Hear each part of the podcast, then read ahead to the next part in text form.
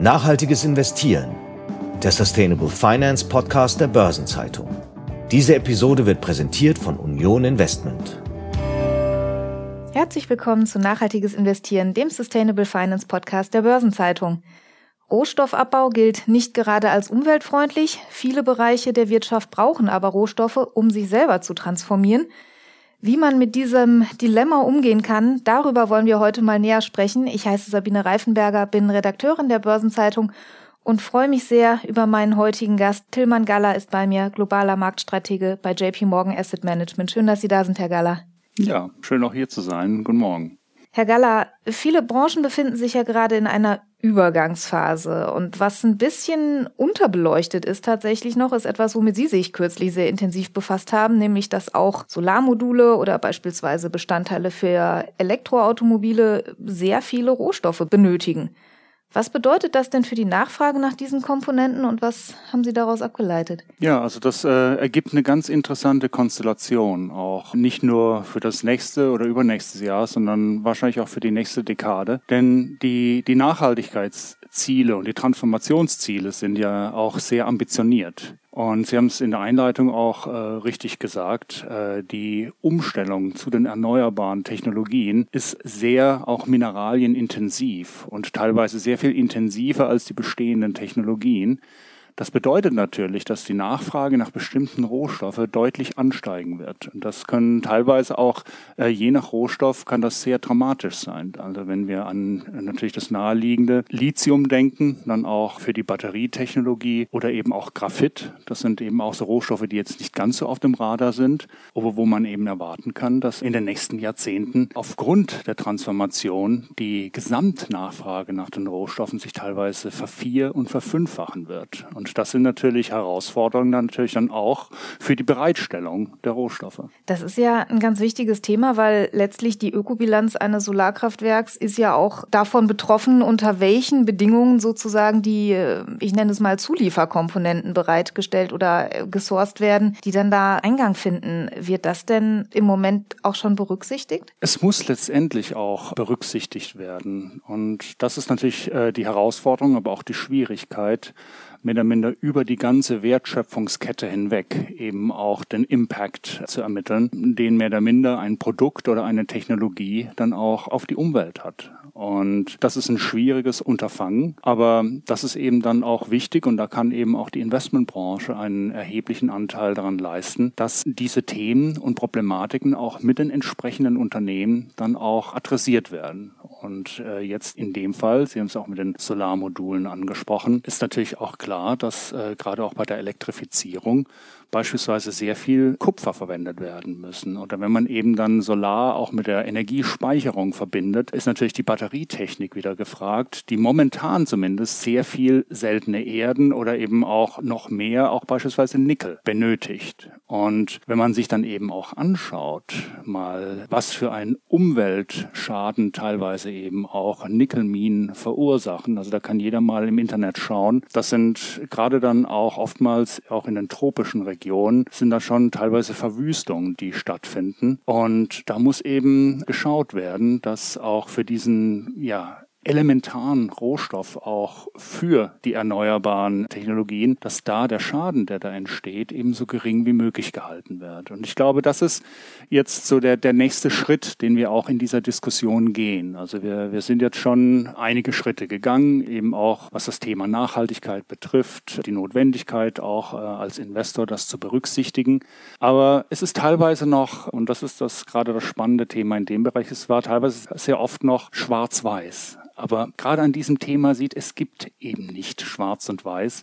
Und es sind eben teilweise Graubereiche. Und da können entsprechend dann auch tatsächlich Investoren, Asset Manager wie wir, wir können da durchaus auch aktiv Einfluss nehmen. Inwiefern passiert das denn schon? Also man müsste ja dann an diese Rohstoffproduzenten hingehen würde ich mal vermuten, und mit denen sprechen. Oder vielleicht tun es die Investoren, vielleicht tun sie es. Inwiefern gibt es denn da auch schon sozusagen den Schritt weg vom Erkennen des Problems hin in die Umsetzung? Richtig. Also das ist eben auch bei uns jetzt äh, schon länger ein fester Bestandteil auch, auch der Unternehmensanalyse. Dass wir nicht nur die Bilanzen durchforsten und mehr oder minder den Geschäftsmodellen auf den Zahn fühlen, sondern dass immer ein wichtiger Teil des Gespräches mit dem Unternehmen, auch der Unternehmensführung, dahingehend ist, wie steht es um die Nachhaltigkeit und was sind eben Herausforderungen, die wir sehen, wo wir auch erwarten, dass das Unternehmen das angeht. Und das ist natürlich jetzt, wenn man wieder zum Rohstoffbereich zurückgehen, ist das natürlich eben auch. Wir wissen, dass Rohstoffförderung der Umwelt Schaden zuführt. Aber jetzt geht es darum, eben diesen Schaden so gering wie möglich zu halten. Ich glaube, das muss das Ziel sein es bringt ja nichts mehr damit, das Ganze einzustellen, weil dann kommen wir ja in dem Schub in die Erneuerbaren nicht voran. Und von der Seite her gibt es durchaus mehrere Ebenen, wo dann auch diese Minenunternehmen beispielsweise dafür sorgen können, dass ihr Geschäft weniger schmutzig ist. Und das ist beispielsweise auch innerhalb der Mine, wie Strom produziert wird. Wird er jetzt mit Öl- und Dieselgeneratoren produziert oder über ein Kohlekraftwerk oder wird er eben auch über Wind- und Solarenergie produziert? Oder wie werden entsprechend auch die Nutzfahrzeuge betrieben? Ja, also werden die teilweise elektrisch betrieben? Werden sie vielleicht auch später mit Biofuels oder Wasserstoff, je nachdem, welche Technologie sich weiterentwickelt, betrieben? Oder wird das eben weiter mit Diesel? Und äh, so geht das mit der ganzen Kette weiter bis zum Abtransport, auch mit den Eisenbahnen und den Schiffen dass man darauf achtet, dass dieser ganze Prozess auch der Wertschöpfungskette eben so wenig wie möglich Schaden anrichtet. Und so sieht man eben, dass diese Unternehmen, und das ist das Zwiespältige eben, sie sind ein Teil des Problems, und wenn man allein mal den Minenbereich nimmt, sie tragen acht Prozent zu den Treibhausgasen weltweit bei. Aber auf der anderen Seite sind sie eben auch ein Teil der Lösung, weil ohne diese Rohstoffe, ohne, ohne Kupfer, ohne Nickel, ohne seltene Erden, ohne Aluminium wird uns eben auch die Transformation nicht gelingen. Wie offen sind denn diese Unternehmen für die Ansprache, wenn man jetzt sagt, da könnt ihr noch was verändern, da gibt es heute schon Möglichkeiten, das bedeutet ja auch alles erstmal Umstellungsaufwand, Investitionsaufwand grundsätzlich diese Explorationsvorhaben haben ja mehrere Jahre zum Teil Vorlauf. Das mache ich ja auch nicht auf Knopfdruck. Wie offen sind die dann auch für solcherlei Ansätze oder muss man da im Prinzip mit regulatorischem oder finanziellem Druck auch ein Stück arbeiten? Also wir sehen eine zunehmende Anzahl auch von Unternehmen, die sich tatsächlich auch zu den Klimazielen bekennen und eben auch bereit sind, dann auch in den kommenden Jahren, wenn sie es nicht teilweise schon getan haben, eben die notwendigen Schritte dann auch einzuleiten. Also wir sehen zumindest gerade auch in den Industrieländern, aber auch langsam auch immer mehr auch in den Schwellenländern, dass tatsächlich da auch eine große Offenheit und Bereitschaft auch der Unternehmen besteht, entsprechend da aktiv mitzuwirken. Und das ist auf der einen Seite natürlich ein Einsehen über die gute Sache, aber teilweise hat sicherlich dann auch der Druck von der Investorenseite geholfen, dass entsprechend auch, wenn Unternehmen eben jetzt nicht bereit sind, da Schritte zu tun, dass man da eben mehr oder minder sie als nicht mehr investierbar erachtet. Und dass es dann auch für die Unternehmen hinsichtlich Kapitalbeschaffung dann eben dann auch schwieriger wird. Jetzt steht ja im Prinzip der Investor vor einem ähnlichen Dilemma. Wir haben alle gelernt, hohe Nachfrage nach einem knappen Gut, da lässt sich Geld verdienen. Aber ich kann natürlich, wenn ich mich als Investor oder als Asset Manager bestimmten ESG-Anforderungen mich denen zugewandt habe, kann ich ja nicht einfach sagen, ich lege jetzt mein ganzes Geld in Minenunternehmen, weil Rohstoffe gefragt sein werden. Ich muss ja irgendwie auch gucken, dass ich meine ESG-Kriterien noch einhalte. Wie kann man da diesen Spagat finden? Ist da überhaupt schon was möglich oder muss man im Prinzip sagen, da muss ich warten, bis jetzt die Transformation im Rohstoffbereich vorangeschritten ist? Also ich denke, auch als Investor hat man da durchaus Auswahlmöglichkeiten und das hat natürlich oftmals dann auch mit der individuellen Nutzenfunktion, um es mal so technisch auszudrücken, zu tun. Jeder hat seinen eigenen Anspruch eben auch an Nachhaltigkeit. Bei manchen ist das höher, bei manchen ist das nicht ganz so hoch. Aber da gibt es durchaus jetzt auch von der Produktauswahl Möglichkeiten, das dann auch im Portfolio zu reflektieren. Und da hat jetzt sicherlich auch die neue Gesetzgebung, auch in der EU, damit geholfen, dass wir beispielsweise jetzt eben auch äh, sogenannte Artikel 8 Fonds haben,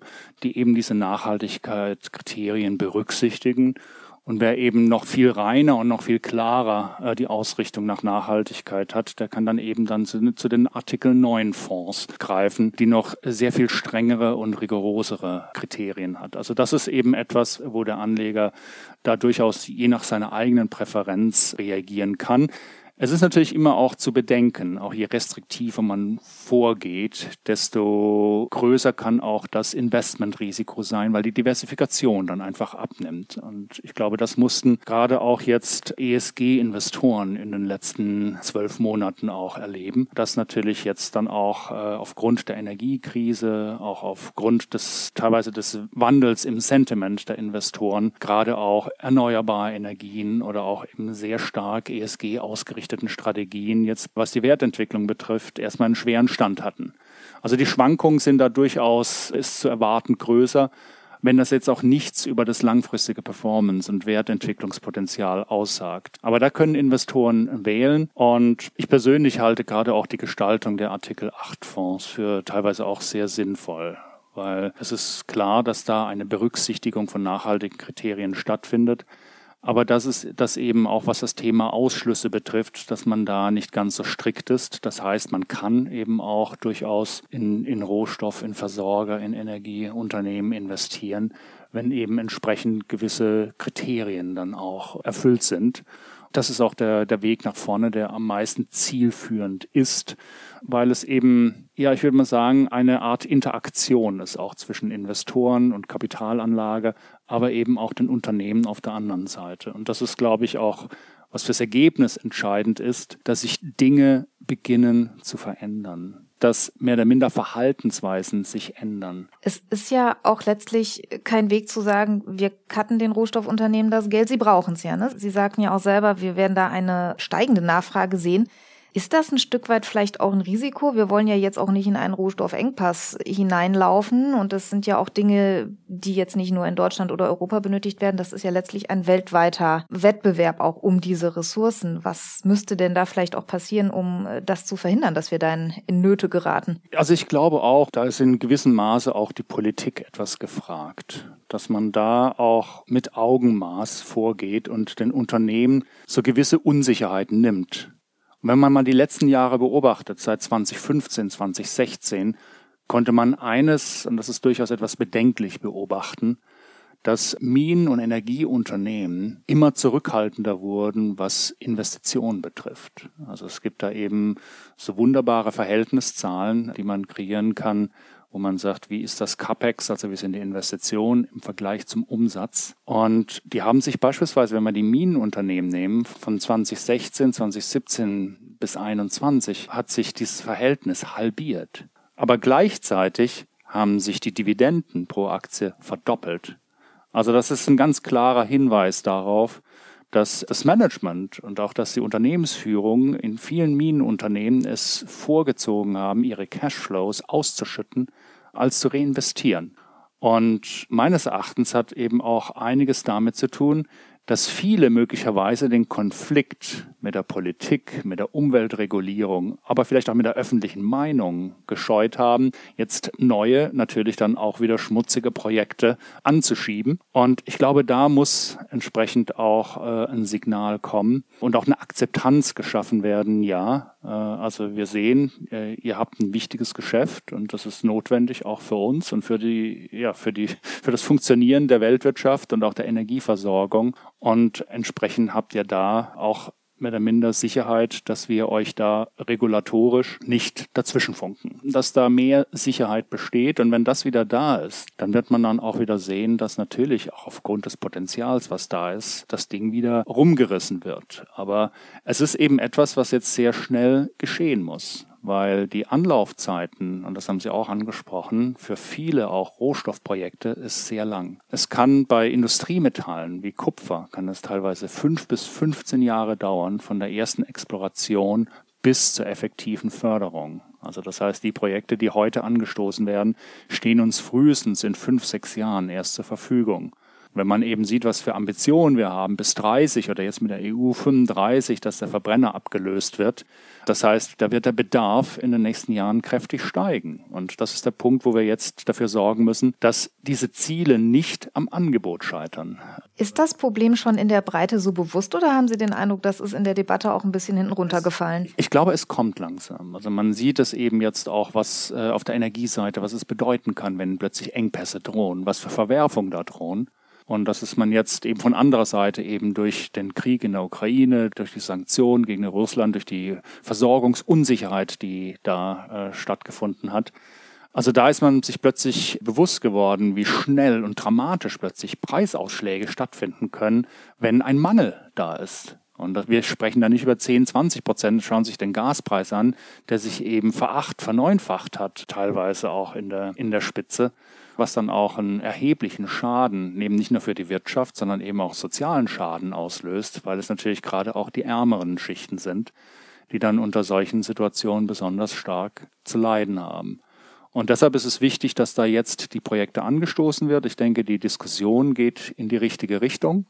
Aber nichtsdestotrotz rechnen wir trotzdem damit, dass die Chancen sehr gut stehen, dass wir tatsächlich auch was die Rohstoffpreise betrifft und den Rohstoffbedarf betrifft, tatsächlich auf einen neuen Superzyklus zusteuern. Gerade auch für die Transformation relevanten Rohstoffen. Und das ist natürlich eben etwas, was gerade dann auch natürlich auch für die, für die Kapitalanleger äh, interessant wird weil sie da eben dann auch sich engagieren können, auch mit davon profitieren können von dieser Entwicklung. Können am Ende des Tages Bergbauunternehmen zu den Gewinnern der grünen Transformation zählen? In gewissermaßen ja. ja. Also sie, zählen, die, die zählen, sie werden benötigt. Nicht alle. Es gibt natürlich auch Rohstoffe, die jetzt weniger stark äh, profitieren. Eisenerz ist beispielsweise äh, ein, ein Thema was andere Themen hat, beispielsweise längerfristig. Und, und das sind manchmal auch über, überlappende Effekte, was manchmal das Gesamtbild etwas verschwimmen lässt. Zum Beispiel aktuell haben wir ja eine Wirtschaft, die sich abkühlt. Wir haben aktuell in China die Schwierigkeiten auch mit Zero Covid und auch die Schwierigkeiten auf dem Immobilienmarkt. Das hat natürlich auch jetzt erstmal als China als größter Rohstoffnachfrager ähm, der Welt, hat natürlich auch erstmal einen Impact, einen kurzfristigen Impact auf den, auf den Rohstoffmarkt. Und natürlich, wenn da in China die Baubranche Schwierigkeiten hat und ähm, der Immobilienmarkt so schwach wird, dann bedeutet das halt einfach, dass weniger Zement gebraucht wird, dass weniger Stahl und damit auch weniger Eisenerz gebraucht wird. Und das sind dann eben Bereiche, die jetzt erstmal in den nächsten Jahren erheblichen, auch strukturellen Gegenwind haben werden. Aber auf der anderen Seite, und da sind wir auch wieder beispielsweise bei China, hat China trotz der Schwierigkeiten jetzt im Bausektor trotzdem ein weiteres wichtiges Thema, und das wurde jetzt auch nochmal bestätigt von der Führung, dass auch China weiterhin den Schub in die Nachhaltigkeit vorantreiben will. Also das ist ein Industrie- und ein Zweig, der weiterhin als äh, Schlüsselindustrie gesehen wird und auch die Maßnahmen mit Elektrifizierung des Verkehrs. Also man sieht auch die Absatzzahlen für Elektrofahrzeuge aus China haben ja nach oben überrascht. Also während dann teilweise in den USA und in anderen Ländern man immer etwas weniger begeistert ist über die Absatzzahlen, geht das in China in die, in die andere Richtung. Das heißt, da ist auch noch ein Markt, der nachfragen wird, diese Rohstoffe, der noch gar nicht da ist im Moment. Ja, ja. Und der mit dazu beiträgt eben, dass es dann ein enormes Wachstum gibt. Also man darf jetzt nicht vergessen, die Elektrofahrzeuge, gerade auch, wenn man jetzt ein Net Zero Ziel verfolgt, der Absatz kann sich in den nächsten 10 bis 15 Jahren versiebenfachen von dem, was momentan jährlich verkauft wird. Und wenn man dann auch berücksichtigt, dass eben jedes Elektrofahrzeug viel rohstoffintensiver ist als ein klassischer Verbrenner, nämlich auch teilweise mit dem Faktor 6, dann bekommt man plötzlich dann einen enormen Anstieg und China spielt dann eine, eine ganz wichtige Rolle. Aber man sieht eben, es ist nicht äh, auf breiter Basis, dass jetzt überall alle Rohstoffe gleich viel mehr nachgefragt werden. Aber es wird in einigen Bereichen einen nicht unerheblichen Boom dann auch geben. Und es drohen durchaus auch gewisse Engpässe, wenn wir nach vorne schauen. Also durchaus gefährdete äh, Rohstoffe, wo es Engpässe geben kann. Es kann im Kupfer, in Nickel oder eben auch Graphit kann es zu Engpässen kommen oder auch selbst Lithium ist eben etwas, wo man jetzt erst mit der weiteren Förderung, breiteren Förderung beginnt. Also da kann es zu Engpässe und dann eben entsprechend zu, zu Preiseffekten kommen und ja, davon profitieren dann aber auf der anderen Seite natürlich auch die, die Minenunternehmen, wenn entsprechend nicht nur das Volumen steigt, sondern eben auch der Preis. Wir sehen also, es hängt alles dann doch enger miteinander zusammen, als man meint. Schwarz und Weiß. Wäre schön, wenn es so einfach wäre, ist es aber nicht. Vielen Dank, Herr Galler, dass Sie uns heute ein bisschen durch die Grauschattierungen geführt haben und mal ein bisschen den Fokus gelenkt haben auf dieses Thema, was, ja, wie Sie sagten, gleichzeitig Teil der Lösung, aber auch noch Teil des Problems ist. Vielen Dank, dass Sie heute bei uns waren. Hat Spaß gemacht. Vielen Dank.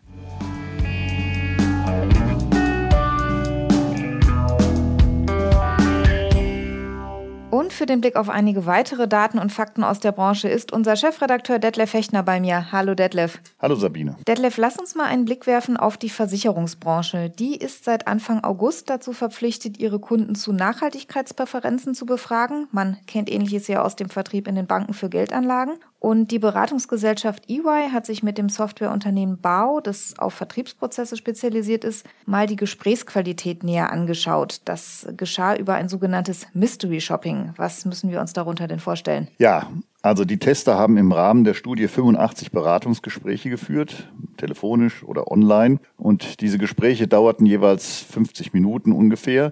Und die Vermittler gehörten zu insgesamt 13 Versicherungen. Getestet wurde jetzt, inwieweit die Vermittler die ESG-Beratung in diese Gespräche aufnehmen. Und wie gut haben die Vertriebler dabei abgeschnitten? Ja, leider nicht sonderlich gut. Also in 95 Prozent der Gespräche wurde den Testern zufolge der Wissensstand des Kunden zum Thema Nachhaltigkeit überhaupt nicht abgefragt. Der Berater hat also überhaupt keinen Anhaltspunkt dafür, welches Wissen er bei seinem Kunden voraussetzen konnte. Und trotz der seit August geltenden neuen Regelungen haben 78 Prozent der Vermittler ihre Kundinnen und Kunden gar nicht zu den Nachhaltigkeitspräferenzen befragt. Auch die Unterlagen, die nach dem Beratungsgespräch übersendet wurden, haben sich die Tester angeschaut und dabei fehlten in 65 Prozent dieser Unterlagen Informationen zu nachhaltigen Produkten.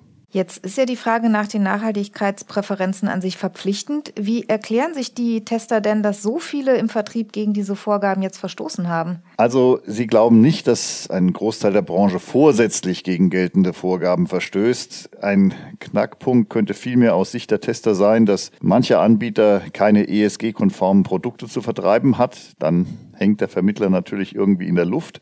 Und häufig sind nach Einschätzung der Testkunden aber wohl auch die Kenntnisse der Vertriebler noch nicht gut genug, um wirklich zum Thema Nachhaltigkeit beraten zu können. Es fehlt noch an Unterstützung, etwa durch klare Leitfäden.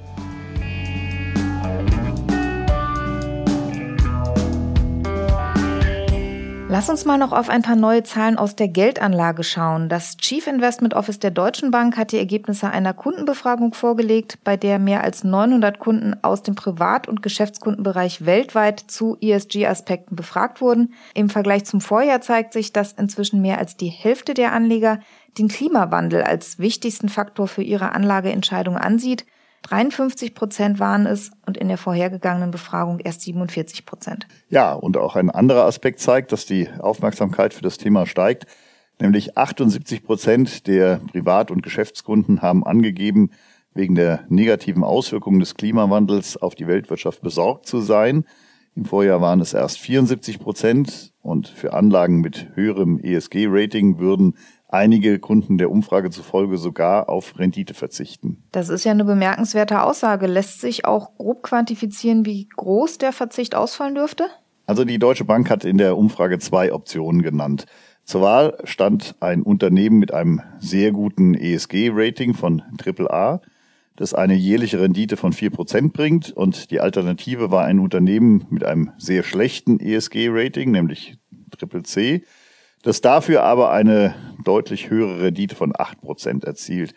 Und immerhin vier von zehn Umfrageteilnehmern würden das Unternehmen mit dem besseren ESG-Rating und der niedrigeren Rendite vorziehen. Zumindest sagen sie das jetzt in der Umfrage. Jetzt ist ja eine häufige Anmerkung im Zuge von ESG-Aspekten, dass das E, also der Umweltaspekt, besonders stark im Fokus steht. Deutlich stärker als die Bereiche Soziales und Governance. Wie sehen das denn die Anleger in der aktuellen Studie? Also dieses Bild zeigt sich auch in der aktuellen Befragung. 50 Prozent der Anlegerinnen und Anleger sehen Umweltaspekte als wichtigste Säule bei ESG-Investitionen an. Das ist sogar noch mal eine kleine Zunahme von vier Prozentpunkten gegenüber dem Vorjahr. Den Punkt Governance, also gute Unternehmensführung, setzen 28 Prozent an die Spitze.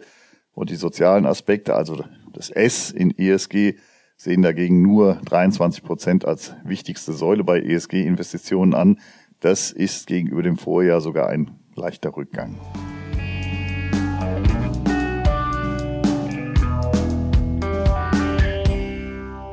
Neue Zahlen gibt es auch aus der Automotive-Branche. Die hat sich Roland Berger genauer angeschaut und 60 mittelständische Zulieferer im deutschsprachigen Raum befragt. Eine These der Autoren war ja, dass die Automotive-Branche länger als andere Sektoren mit ISG-Themen gefremdelt hat, nicht zuletzt unter dem Druck der jüngsten Krisen, hat aber das Thema offenbar jetzt an Dringlichkeit gewonnen. Ja, so sieht's aus. Für fast 70 Prozent der Unternehmen hat ISG inzwischen hohe oder sehr hohe Priorität. Allerdings gibt es im Bereich Wissen noch große Unterschiede. Gut, die Hälfte attestiert sich selbst gute Kenntnisse darüber, wie das Unternehmen ESG-konform aufzustellen wäre. Jeder Zehnte attestiert sich sogar sehr gute Kenntnisse. Fast zwei Drittel haben also recht klare Vorstellungen.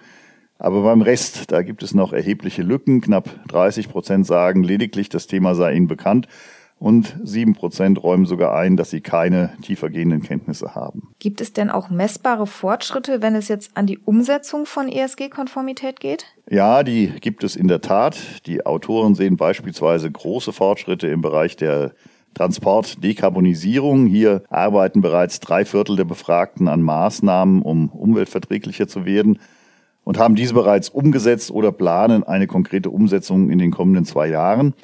Im sozialen Bereich dominieren zwei Themen. Jeweils 87 Prozent der Unternehmen geben an, Projekte zur Förderung von Diversität und zur Einhaltung von Menschenrechtsstandards in der Lieferkette umzusetzen bzw. sie zu planen. Und im Feld Governance setzen rund neun von zehn Befragten auf Aktivitäten wie ESG-Reportings oder eine Lieferantenauswahl nach ESG-Kriterien. Jetzt machen die Unternehmen das ja vermutlich nicht ganz uneigennützig. Da dürfte ja sicherlich auch etwas Druck der OEMs dabei sein, oder? Ja, also das spielt in der Tat eine Rolle. Viele große Automobilhersteller formulieren in ihren Ausschreibungen inzwischen sehr klar, welche Erwartungen sie mit Blick auf ESG-Standards haben. Also häufig wird etwa ein Ausweis des CO2-Fußabdrucks verlangt oder der Nachweis von Emissionszielen.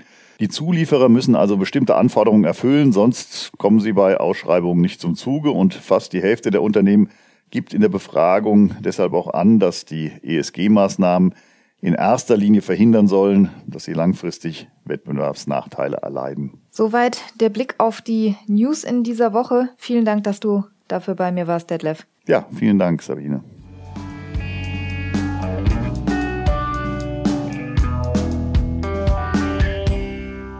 Ich darf Sie zum Abschluss der heutigen Episode noch auf einige Termine in den kommenden Tagen hinweisen. Am 21. November findet bei unserer Schwester WM-Seminare der 18. Immobilientag statt mit dem Thema Real Estate und ESG.